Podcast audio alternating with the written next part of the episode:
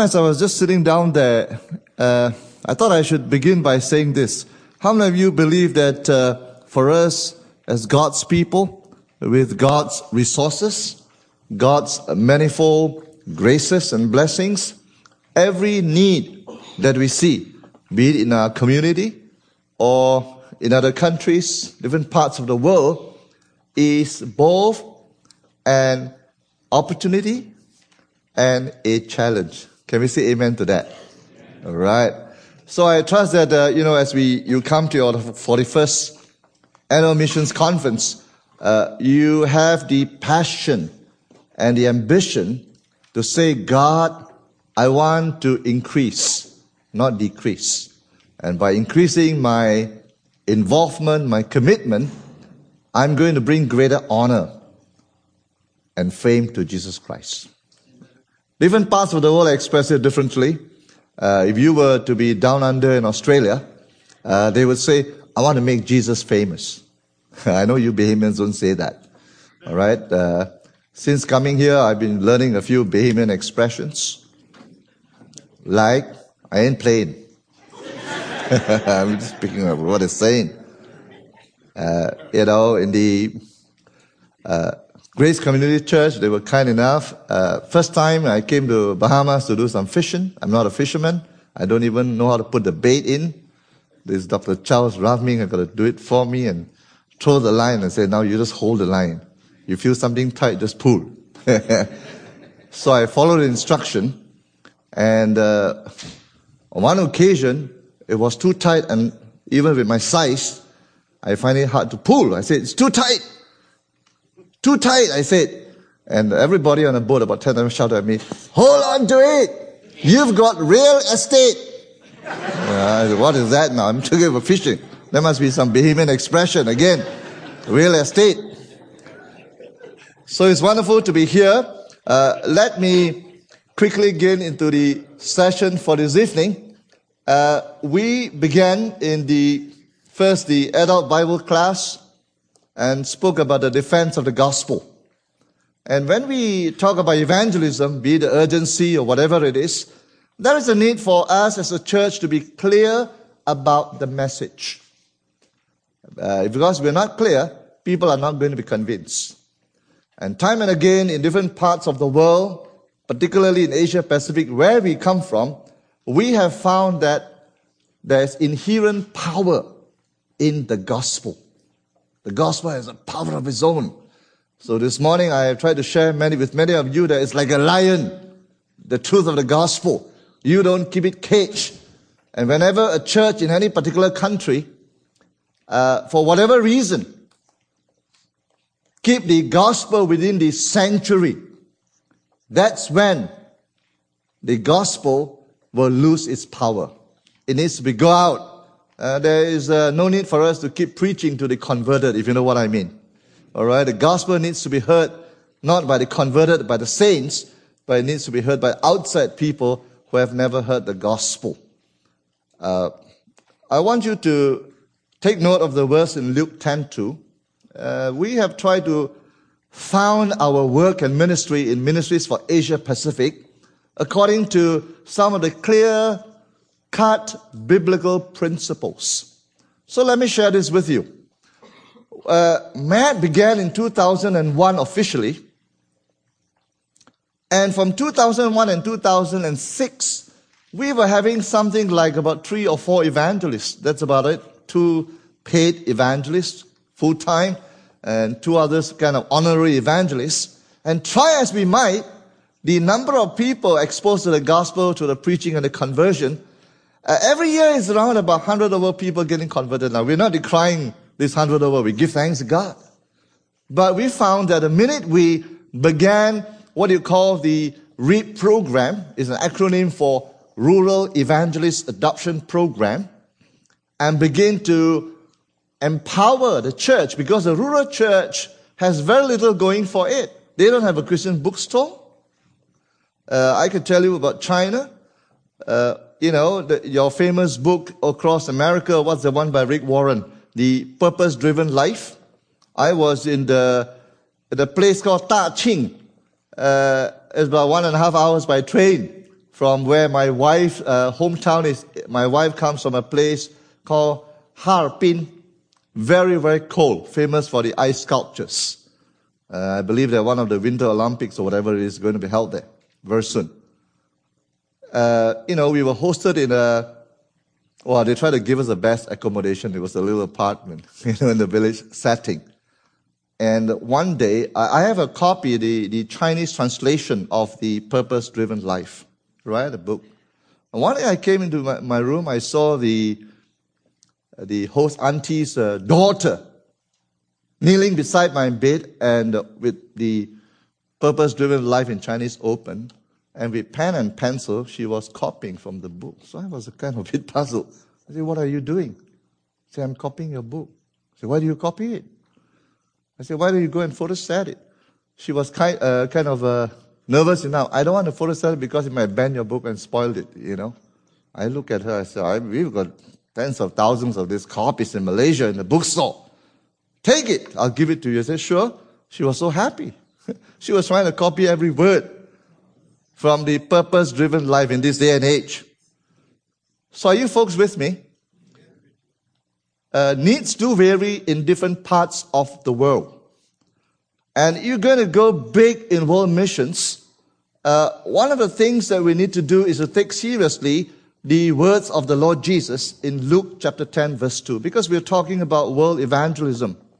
And so we need to think world and we need to think what is Jesus' way of getting the gospel out to the world? Let's begin with our generation.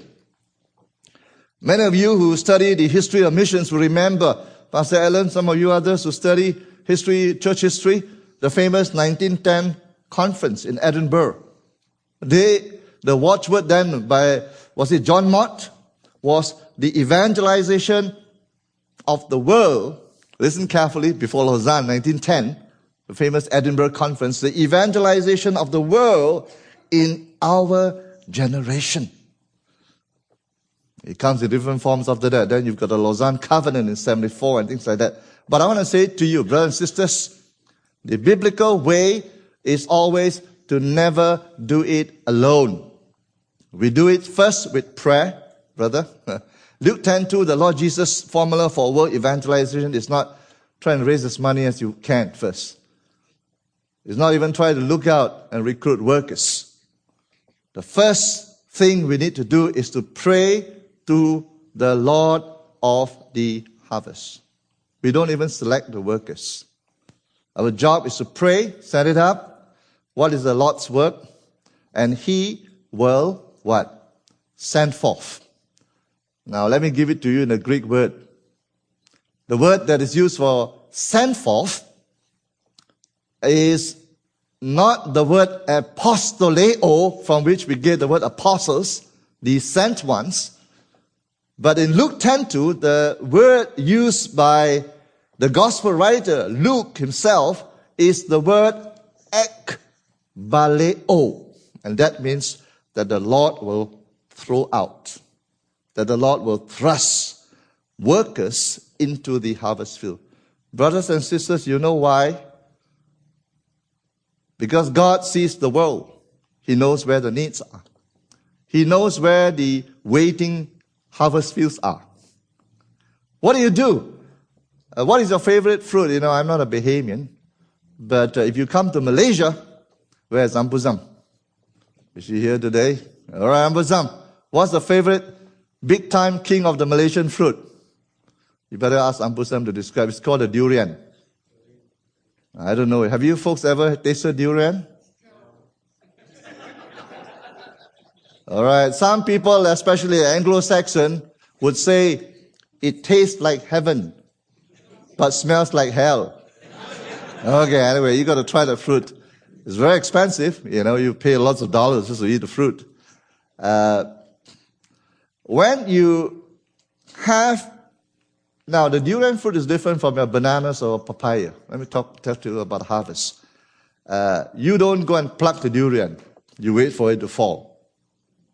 Okay? So you got an orchard, uh, you wait for it to fall. When the fruit is ripe, ready for the picking, brothers and sisters, you need a lot of harvesters. Or if I may put simple, you need a lot of workers and pickers. It's all over, it's falling.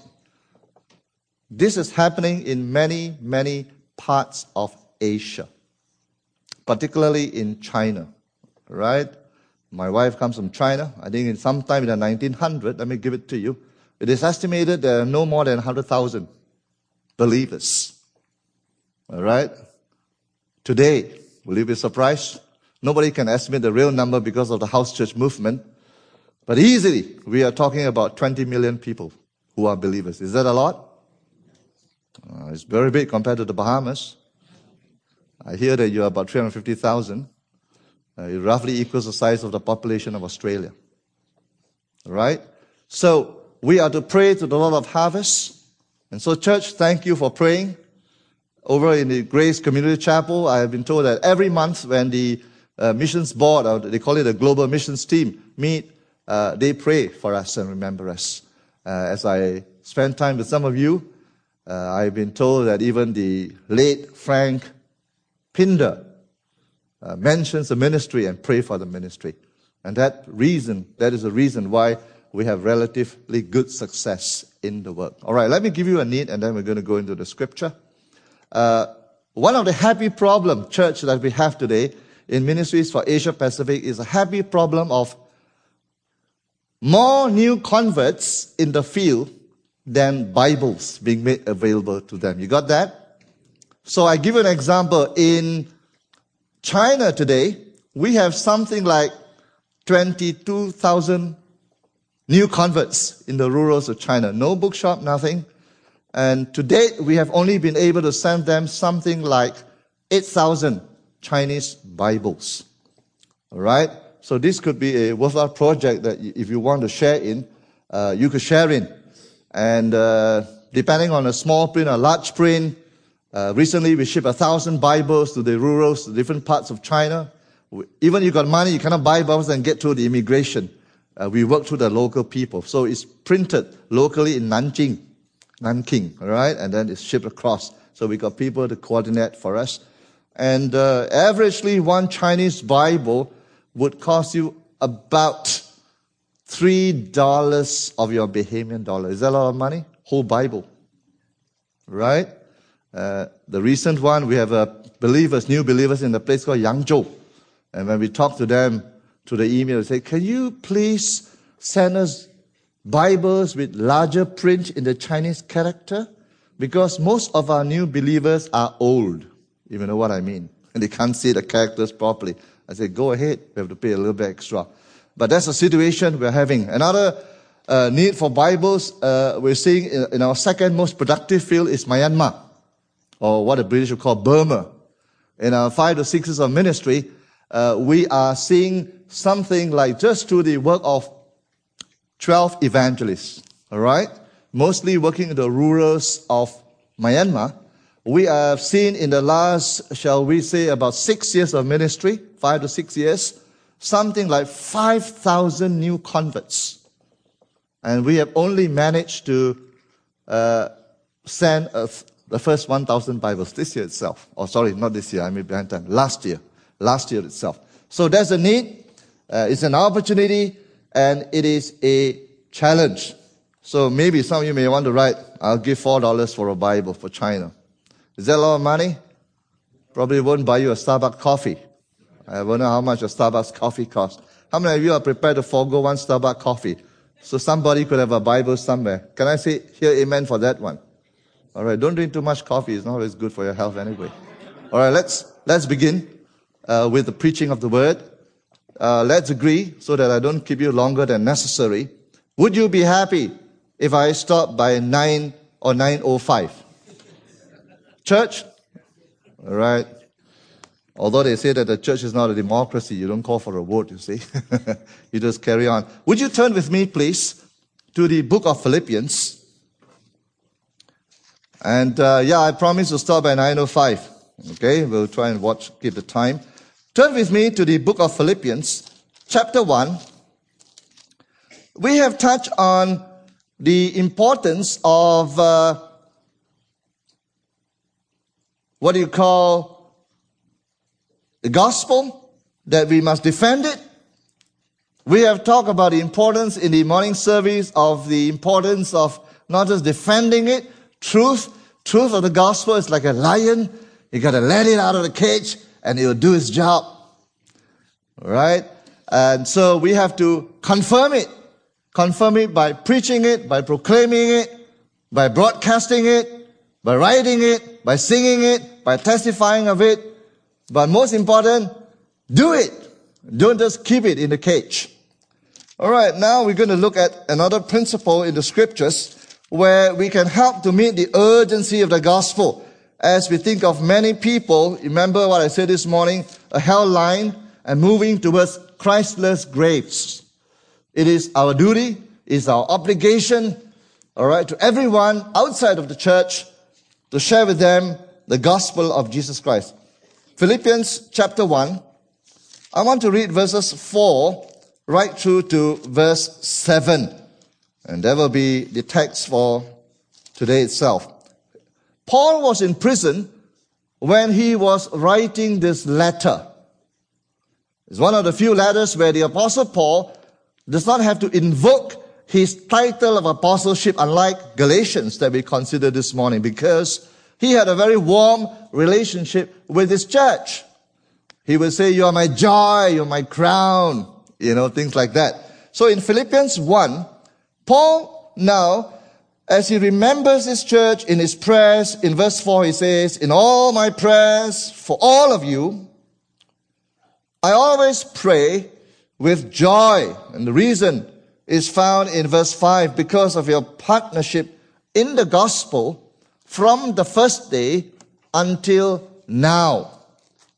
Ministries for Asia Pacific owes a lot to the Bahamas. Because when we began early in 2001, not many churches joined in, you know, they don't believe in it or whatever it is. And uh, we, we started with two evangelists. Today we are over 360 in 10 countries of Asia. I've got good news for you. This year, very likely in September, we're going to Thailand, to Seoul. And we're going to begin with the first three evangelists in rural Thailand. So please pray for the good seed of the gospel that will be sown to these gospel workers, evangelists, that many Thai people will come to know Christ on account of our partnership together in the gospel. Let me read on. In verse 7, the apostle Paul says, it is right for me to feel this way about all of you. Since I have you in my heart, now notice what the apostle says, huh? whatever condition he's in, for whether I'm in chains or defending and confirming the gospel, he says, all of you share in God's grace with me. It's a ministry of grace. It's a ministry of reconciliation. Turn with me to chapter 4. Because this, this church is so special for the apostle.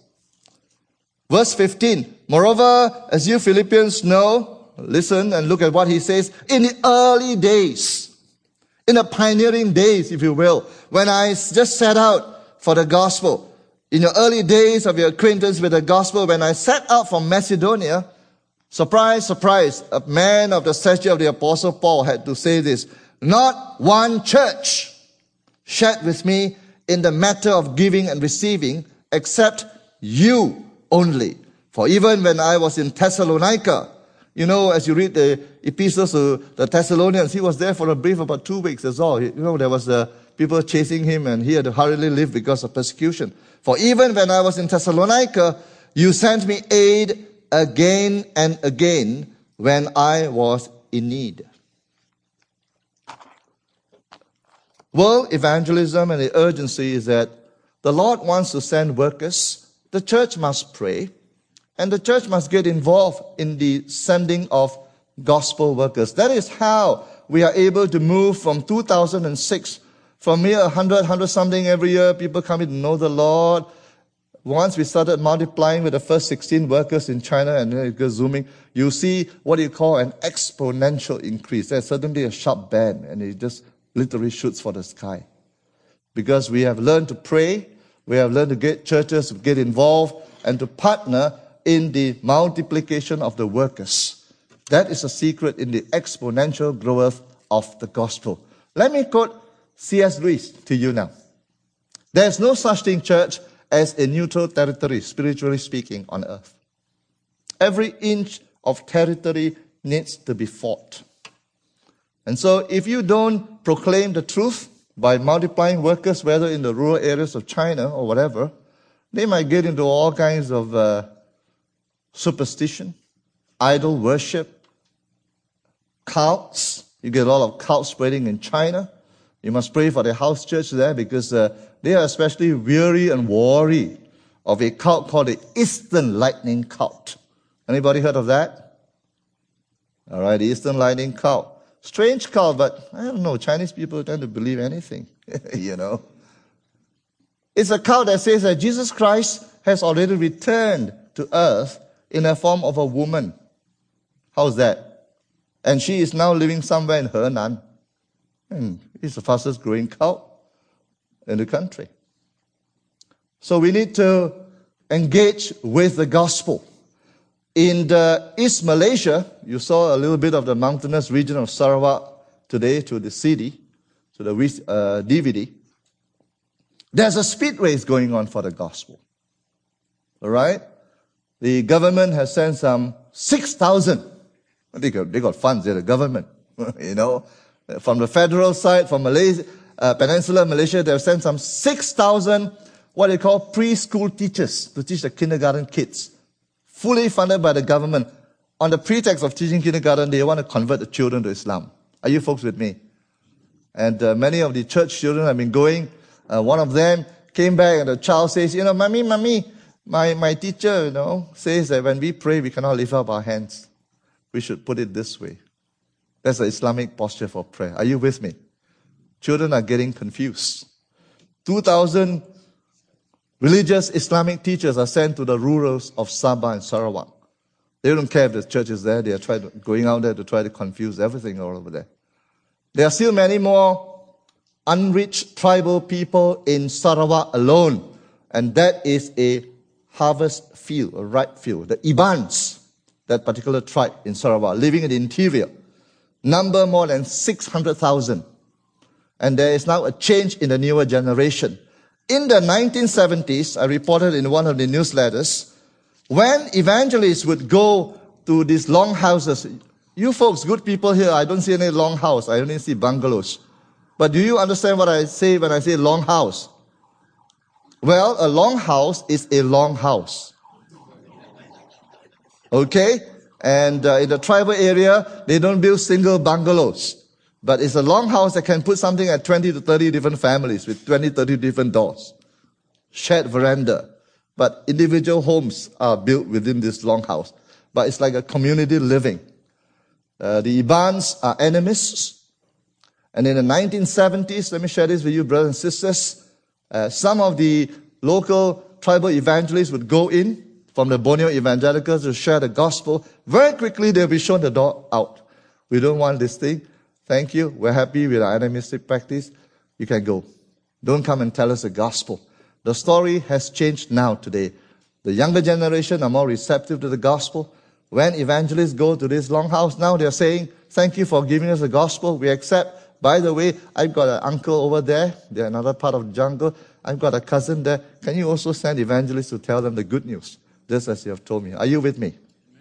All right. So we are having a situation of a wide open opportunity, but Islam is also hot on its trail.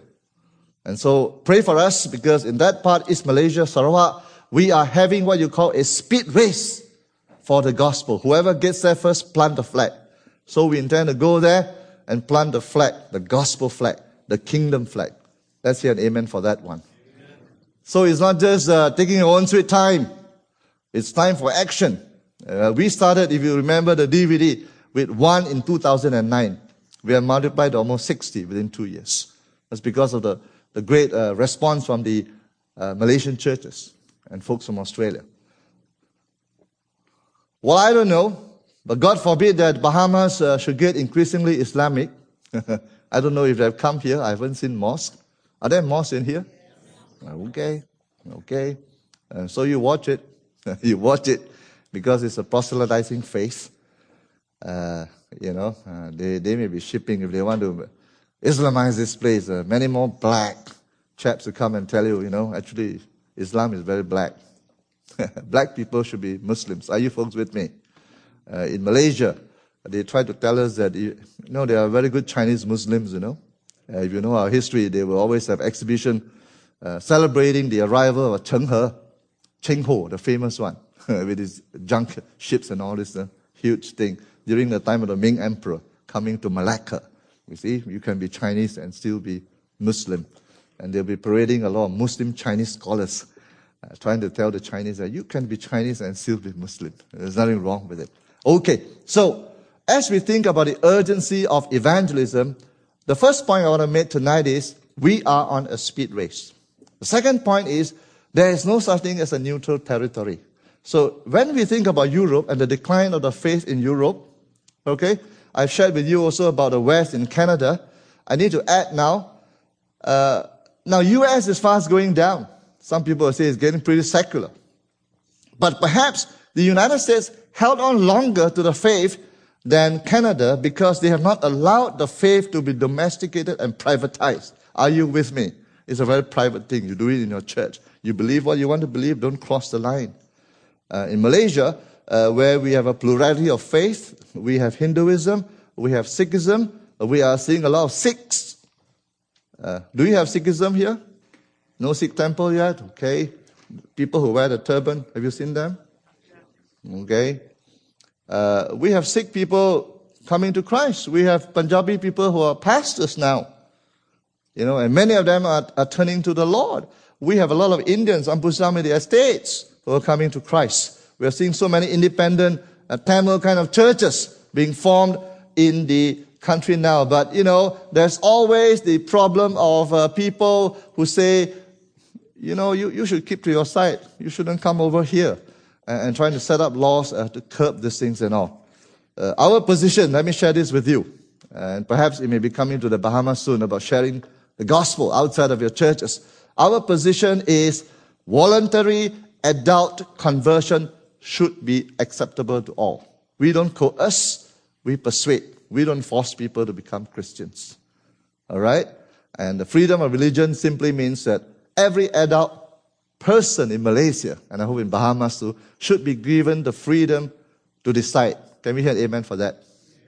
Now, don't take these things for granted. Uh, you need to pray for your country because uh, these things may not be happening uh, for too long before some laws are being set in uh, to curb things. Okay? Uh, in Singapore, you've got to be very careful where we come from. In Singapore itself, uh, they have a law called intolerance, you know, and you've got to be careful uh, even about sharing the gospel. You can get prosecuted in court uh, if you're not careful about the sensitivities and all. All right, let me begin first by saying that one of the trends and challenges in the gospel today is the decline of the gospel in the West. So the language of the West is in it, needs what? Re-evangelizing. As I come to the Bahamas, Perhaps one of your greatest challenge is deep Christianity. People keep telling me something is not right with the Bahamas. A high percentage, so to speak, of people who say they're Christians. But uh, is it right? Did I give a statistic? But 75% of uh, babies are born out of wedlock. Are you folks with me? So something is not squaring up in terms of Bible values and Christian values. And so it's kind of frightening what's going to happen to this country maybe 10, 20 years down the road. You're probably going to get a lot of angry young men and women in the streets. It's already happening? Okay. Okay. and so sometimes this anger can come. I don't know it happens in the Bahamas, but in Australia, you got a lot of angry young people. And uh, during vacation, it's very common. They started throwing stones around, destroy public property. Are you with me? Pum, pum, pum. and things like that. Okay. The decline of the faith in the West. Let me give you some statistics. Europe has more nominal Christians than the rest of the world. By the word nominal, I simply mean profession of faith, but they don't attend church. Or maybe they just show up once a year, Christmas time. I don't know in Bahamas whether you have this phenomenon. In Malaysia, we do have some nominal Christians. Somehow during Christmas time, there's never enough seat in the church. They seem to come out from the wall or something. And then they go back once the service is over every year. Finland has more than 90% nominal Christians. Listen. United Kingdom, France, Spain, Portugal, Italy, Australia, Switzerland. By the way, UK and Switzerland are what you call Reformation countries. Are you with me? John Wycliffe. Switzerland, who, who do you think of? All the Johns. John Calvin. 70 to 90% are nominal Christians. Germany, another Reformation country, Martin Luther. Dutch, the Netherlands. Pastor Allen, you were with us in Amsterdam 2000. I think, can you remember the, I think, evangelical secretary or something asking people to come to the Netherlands, Holland, to help them? All right, let me tell you a little story about Netherlands. How many of you know that Abraham Kuyper is the first prime minister of the Netherlands? And he is a theologian prime minister, very rare combination. Abraham Kuyper, a theologian and a prime minister, the first prime minister of the Netherlands. But today, whoa, Netherlands has really, really slidden. How many of you have been to Amsterdam? How many of you think that it's very hard to be pure and chaste in Amsterdam? It's frightening. Look at the TV and the pornography. I mean, it's, it's quite an education for me. You know, just walking around in some of the streets, you see topless girls serving drinks. Oh dear, this is something a bit too much uh, for me to handle. Whether you're single or married, it's very hard to, to be pure in, in, in this kind of place. So the Netherlands, Ireland, 50 to 70% are nominal Christians. Listen, let me read this to you. Animism or magic in Slovenia, Britain, West Germany, Northern Ireland continues to thrive. And some missiologists are suggesting that the outcome of the conflict between Christianity and modernity may not be secularism, but animism that is magic. Listen, from anthropological point of view, the fact that we are made as spirit beings, the human spirit cannot be satisfied just with material things.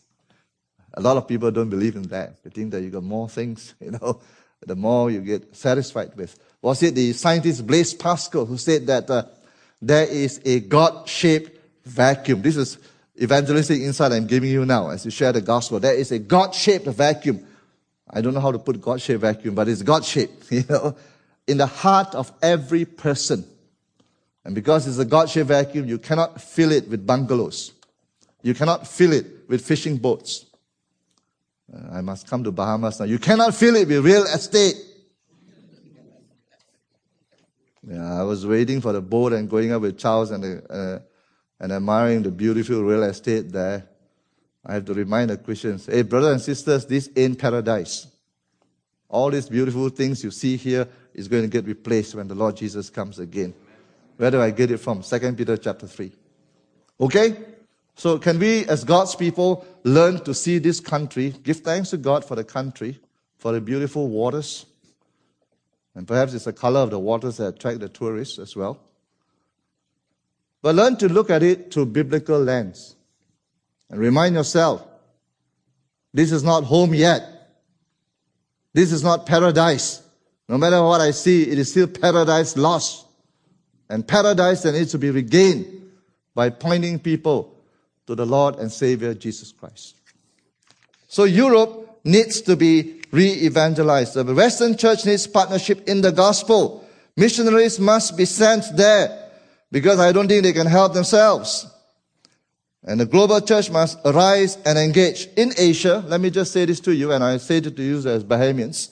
One of my things I do as I travel around is to sensitize, galvanize, I don't know what, but stir the church in Asia to say, come on, we owe the Western church, we owe, even America, we've got Malaysians planting churches in America now. We owe the Western church, we owe the European church a debt of the gospel. All right, for I think Abu Sam knows Malaysian history. Christianity first came to Malaysia in 1500 something. First, Roman Catholicism to Malacca with the, with the Portuguese. Then in 16 something, the Dutch came. That's the first arrival of Protestant Christianity. Then the British came in 17 something, Sir Francis Light. Okay? And so it's very European. It's the Europeans who brought the gospel uh, to Malaya at that time. And so now that uh, we are doing fairly well, uh, will it surprise you if I tell you that Sarawak itself, uh, according to some of the leaders, they have something like 62% Christians. Is that a lot? But it wasn't like that in the early 1900s, something, 1910, 1920. All right, let me just pause and tell a little story. Five more minutes ago. The largest denomination in my country is what you call the Borneo Evangelical Church. Somebody just did a PhD dissertation on it, the friend who spoke at my wedding. All right, a thick book. It all began with five Australian undergraduates from a place in Melbourne called Melbourne Bible Institute. Let me give it to you now. That later grew and became Bible College of Victoria, and today changed its name called Melbourne Institute of Tech, Theology, not MIT, yeah, the technology. Melbourne Institute of Theology. That's where I'm going to spend my next sabbatical. At that time, it must have been a lot of money. They made a sacrificial giving. It's sowing a seed, you see. And one thing we learn about mission work, brothers and sisters, thank you, missionaries, is that you don't despise the mustard seed. You never despise it. Uh, can I say to you, don't even despise your Bahamian one dollar. Okay, if God has touched you, put it in. He's going to do great wonders. So these five uh, young undergraduates, I think three of them are from the Brethren Assemblies. One of them lived into his 90s. He was even given a green card equivalent, a red IC, to travel unlimited, to come back to visit the tribes that he, that he had gospel work in. Hudson Southwell is his name. They were young students and they were passionate and they read about a particular tribe. I give it a name called the Lun Bawang tribe. This tribe, uh, they really need the gospel. This tribe gets drunk. You know, they have this festive season and they don't do anything. Everybody drinks some kind of rice wine. The men get drunk. The grandmother gets drunk. You know, the cousins get drunk. The little kids get drunk. Everybody's just drinking. That's their culture. Even the pigs get drunk. Yeah, I'm serious. There's a, there, there's a book written by a missionary concerning this tribe, the Lun Bawang tribe, called Drunk Before Dawn. Everybody, mm, everybody be sleeping. And so the missionaries, young uh, aspiring missionaries from the Melbourne Bible Institute began to say, we felt a burden to take the gospel to this tribe. They began first by sowing some money and founded what you call the BEM, Borneo Evangelical Mission. How much you know they gave at that time? That probably is a lot for them in the 1920s. 50 Australian dollars to found a missionary society. All right, let me fast read forward. Today, the fastest and the largest growing, can I use the word now, denomination in my country is the Borneo Evangelical Churches. Sabah has more than 200,000. Is that a lot? Sarawak has more than 200,000. Put together, it's about the population of the Bahamas. But it started with people who sowed in faith. We've got a burden. We're going to do something. Now, the gospel has transformed this particular tribe. Today, if you go to the Prime Minister's department in Kuala Lumpur, you will find that uh, one of them is a minister in the Prime Minister's department.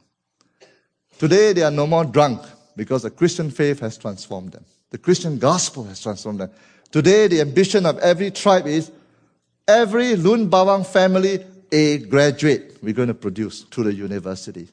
Can we give God a hand for this one? This is a transformation power of the gospel. And so, sow the seed. Praise God for Camp Bahamas. Praise God for what our brother and sister is doing. Uh, I, I, get excited about youth work. Uh, how many of you have heard of uh, John Stott? Hands up. A little quiz, keep you awake. How many of you heard of Michael Green? Some of you. All right, Pastor, I'm going to test you now. Have you heard of Eric Nash? Okay, you're thinking that means you don't haven't heard of him. Not sure. Eric Nash is a scripture union man, single, and he gave his life, targeted ministry to what is called the public schools in UK. Public schools are the rich man's kids schools. Are you with me? And he would run his Eric Nash, they call it the bash camps, summer camps or whatever. John Stott, Michael Green was saved to this camp. And not just that, discipleship. Eric Nash would write letters to them, try and answer all their boyish problems and doubts and things like that, and, and help them through their teen years. It was in these camps that John Stott had his first go at preaching. And so I want to affirm the work of Camp Bahamas. As I stand here before you, I remember one evening in 2008 when I was here with all of you, uh, Frank Pinder stood up and literally thundered at all of us. Said, we got to support Camp Bahamas. Something that. I remember 2008. We got to get of young people in this country before the devil gets hold of them. How many of you were there? Remember those words? I think those were prophetic words. And we need to pay heed to that. Okay? Uh, you know, everybody, let me conclude now because of the five minutes. I, I, I, let me just stop here Europe. We'll come to Asia, the next round. Everybody here needs to challenge yourself. Can I challenge you this particular mission? Why don't you write a mission statement? What is your purpose in life? Okay? Don't just say every day, I thank God I admire the Bahamian waters. I mean, that's fine. But that's not good enough for purpose. What is your purpose in life? Okay, let me give you one purpose statement from the great missionary, the Apostle Paul. And if you want to understand the power of his ministry, why in, within 10 years he can evangelize the, the whole of Asia Minor, and then he's going on to other places, to Spain and things like that. Turn with me as conclusion to Acts chapter 20, verse 24. On this verse, I want to close for this evening. All right? That the power of getting the gospel out lies, first of all, in a personal mission statement. I need to focus. Life is short. Life is brief. And so I cannot be doing everything. I just want to focus on what God has put on my heart to do and do it with God's help with all my might. Acts chapter 20, verse 24. If you want to understand the secret of the power of the Apostle Paul's ministry, 14 of the 27 New Testament letters comes from his pen. And they are, if you will, not just theological documents. He is not trying to write systematic theology. They are all occasional letters written to real life church situations and problems. And many of these churches he himself had founded. Acts chapter 20, verse 24. Let's look at it. This is his life mission statement. And I hope that this particular mission conference, you will begin to craft out a life mission statement for yourself. Okay? Let's go at it now. Listen to what the apostle Paul says. However, I consider my life worth nothing to me. That's not important. Whether I got a big piece of real estate or not, that's not the main purpose in my life. Praise God if I have one. If only, listen to his life purpose statement, I may finish the race so Paul's focus is always wanting to what? Finish a race. I have a race to run, a race for the gospel. I intend to finish it strong. I intend to finish it well. And what? Complete the task. So Paul is a man of a single task. What is the task? It's not in the plural, you see. It's only one. It's no S there. One task. I want to complete the task the Lord Jesus has given me. Dash. Now he defines the task. So I ask you in your life statement, please define what is your life task. Paul's task is this. Listen carefully. The task of testifying. Not trying to convert the whole world, but he just wants to testify to the gospel of God's grace. What is my task? To bear testimony to the gospel of God's grace. What is my task? to multiply the work of testifying to the gospel of God's grace. And so, help us, God, so that we don't become too comfortable people, that we live for ourselves, but we live for the Lord. Is that verse that Antoine gave to us, I think? Second Corinthians. For the Lord who loved us and gave himself for us. All right? For good measure, you may want to take down Galatians chapter 2, verse 20. I live, yet not I, but Christ who lives in me. That's the power of the Christian life. There's a power of the multiplication when you consider your life worth nothing to you. I live, yet not I, or I live, uh, nevertheless, not I who live, but what? Christ who lives in me. Galatians 2.20. And the life that I now live in this body that you see, in the flesh. How do I live it? I live by faith. Let me explain. Great faith is possible when we have a deep experience of the grace and the love of God. I live by faith. Faith is always in a person, not an object. I live by faith in the Son of God who loved me. You know, when you know that somebody loves you, you trust the person and gave himself for me. So beyond your giving, can I challenge you? Would you please hand your life to the Lord?